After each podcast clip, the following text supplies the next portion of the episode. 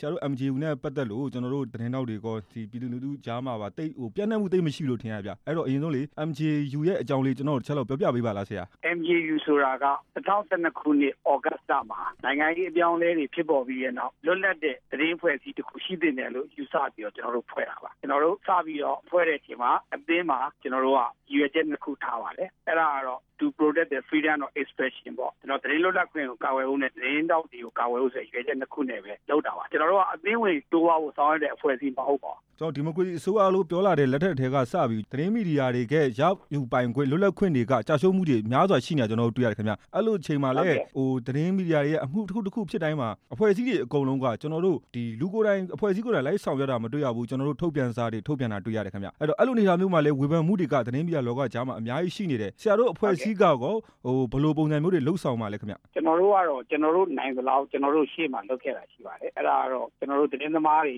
ဖန်ဆီးခံလို့တရားရုံးမှာရင်ဆိုင်မယ်ဆိုရင်ကျွန်တော်တို့ကသွားရောက်အားပေးတာမျိုးတွေလုပ်ခဲ့တယ်ဒီ6နှစ်အတွင်းထဲမှာနောက်ပြီးတော့ဒီကလို့ထောင်ကျသွားရင်ကျွန်တော်တက်နိုင်သမျှထောင်ထဲရောက်တဲ့သတင်းသမားတွေစာရေးတော်ကြီးကျမ်းမာကြီးကျွန်တော်တို့တက်နိုင်သမျှလုပ်ပေးခဲ့တာရှိတယ်နောက်ပိုင်းမှာတော့ကျွန်တော်တို့ကသတင်းသမားတွေအတွက်ကျွန်တော်တို့ capacity building လို့ခေါ်တဲ့အားတွေကိုကျွန်တော်တို့ US 8တို့ Poland 8တို့နဲ့တွဲပြီးတော့သတင်းကျင့်ဝတ်သင်တန်းတွေနောက်ပြီးတော့ကျွန်တော်တို့ရွေးကောက်ပွဲဆိုင်ရာသတင်းတိုင်းသင်တန်းတွေအဲ့ဒါလေးတွေကိုတော့လုပ်တာရှိတယ်သို့တော်လည်းပဲကျွန်တော်တို့ကဒီမှာကျွန်တော်တို့စိတ်တူကိုယ်လူတွေနဲ့ပေါင်းပြီးတော့လုပ်တဲ့အတွက်ကျွန်တော်တို့ကြည်ကြဲပြန့်ပြန့်မဆောင်ရွက်ပေးနိုင်တာကိုတော့ဝန်ခံပါတယ်နောက်တစ်ခုကကျွန်တော်တို့ကကိုယ်ချီတော်ကိုကိုရက်ပြီးလုပ်တဲ့အဖွဲ့အစည်းပါဘယ်အဖွဲ့အစည်းကြီးရမှာကျွန်တော်တို့ကနိုင်ငံတကာရောပြည်ရအောင်ငွေကြေးဆိုလက်ခံပြီးဆောင်ရွက်တာမဟုတ်ဘဲနဲ့အဖွဲ့ဝင်တွေရဲ့ထဲဝင်နေပဲဆောင်ရွက်တာဖြစ်တယ်ကျွန်တော်ကြည်ပြန့်မှုရှိတာကိုကျွန်တော်ဟိုပြောလိုပါတယ်ဟုတ်ကဲ့လက်ရှိ လက်လုံးမှာဖြစ်ပွားနေတဲ့သတင်းမီဒီယာတွေကဒီတရားစွဲဆိုခံရမှုတွေထောင်ချမှုတွေရှိတယ်ခင်ဗျအဲ့ဒီအပေါ်မှာကော MJU အဖွဲ့အစည်းအနေနဲ့ဘာတွေလှုပ်ဆောင်နေတာရှိပါသလဲခင်ဗျကျွန်တော်တို့ကဟိုသတင်းသမားတွေကျွန်တော်တို့ဖန်ဆီးထိန်းသိမ်းခံပြန်လည်လွတ်ပေးဖို့အစိုးရကိုကြေညာချက်ထုတ်တယ်ပြီးရင်ကျွန်တော်တို့ဖြစ်နိုင်ရင်အဲ့သတင်းသမားတွေဖန်ဆီးခံရတဲ့ကျွန်တော်တို့ yes scan တို့အချုပ်တို့တွားရောက်ပြီးအားပေးတယ်တရားရုံးတို့တွားရောက်အားပေးတယ်ဒါတွေပဲလုပ်နိုင်ပါသေးတယ်ကျွန်တော်တို့က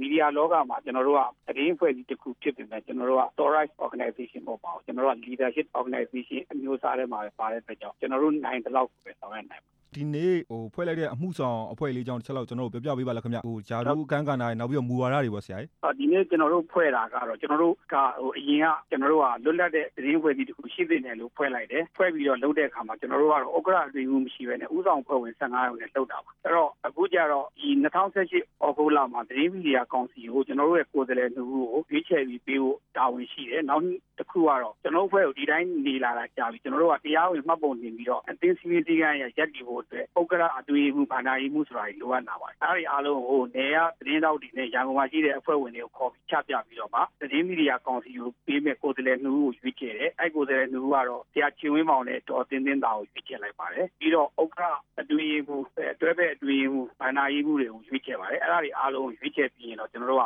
တင်းဝက်စီမီယာမှတ်ပုံတင်ပြီးတော့တရားဝင်အဖွဲ့အစည်းဖြစ်ဖို့အတွက်ကြိုးပမ်းဆောင်ရွက်သွားမှာပါ။ဒါပေမဲ့ကျွန်တော်တို့ရဲ့မူလရည်မှန်းချက်ဖြစ်တဲ့သတင်းသမားတွေရဲ့အခွင့်အရေးရရှိဖို့နဲ့သတင်းသမားတွေကိုကာကွယ်ဆောင်ရှောက်ရေးဆိုတဲ့အချက်နှစ်ချက်ကိုပဲကျွန်တော်တို့ရှေ့ရှောက်ဆောင်ရွက်သွားမှာဖြစ်ပါတယ်။တခြားကိစ္စတွေကိုကျွန်တော်တို့ဦးစားပေးဆောင်ရွက်မှာမဟုတ်ပါဘူး။တရားဝင်မှတ်ပုံတင်မှုကကြတော့ဆရာဟိုလပိုင်းကြားနှစ်ပိုင်းကြားဘေးချိန်လောက်တွင်းဖြစ်မလဲဆရာခံမှန်းကြည့်ပါဆရာ။ကျွန်တော်ထင်ပါတယ်ဟိုနောက်ထပ်ဟိုဒီနှစ်လသုံးလအတွင်းမှာကျွန်တော်နေပြီးတော့မှတ်ပုံတင်အောင်ကြိုးစားမှာပါ။ဆရာတို့ဒီ MJU အဖွဲ့နေရောလက်ရှိအစိုးရလက်ထက်မှာပေါ့နော်။သတင်းမီဒီယာလွတ်လပ်ခွင့်ရရှိပြီလို့ထင်ပါသလားဗျ။ကျွန်တော်တို့ မထင်သေးလို့ဒီလှုပ်ရှားမှုတွေဆက်လက်တောင်းရနေရပါထင်ရင်တော့ကျွန်တော်တို့အဖွဲ့ကိုသတင်းလွတ်လပ်ခွင့်အာမခံချက်ရှိဖြတ်သိမ်းလိုက်ရင်တော့ရပါတယ်အခုလိုအပ်နေပါသေးတယ်ကျွန်တော်တို့က access to information နဲ့ data ဘောမရသေးဘူး right to know ဆိုတာလည်းကျွန်တော်တို့ကအခုအားလုံးကနားမလည်သေးတော့ကျွန်တော်တို့ကဆက်လက်ပြီးရုန်းကန်အောင်ရှိပါတယ်ဒါကြောင့်မလို့ကျွန်တော်တို့ဒီမျိုးအဖွဲ့ကြီးရက်တည်နိုင်အောင်တည်နေအောင်ကြိုးပမ်းဆောင်ရနေတာဖြစ်ပါဟုတ်ကဲ့နှိုင်းရှင်းဝေဖန်ရမယ်ဆိုရင်ကျွန်တော်တို့အရင်အစိုးရလက်ထက်နဲ့အခုအစိုးရလက်ထက်မှာသတင်းမီဒီယာလွတ်လပ်ခွင့်ကဘယ်ဟာကပို့ပြီးတော့လွတ်လပ်ခွင့်ပိုရတယ်လို့ဆရာအနေနဲ့ထင်ပါတယ်လေခင်ဗျကျွန်တော်တို့ကတော့ပထမ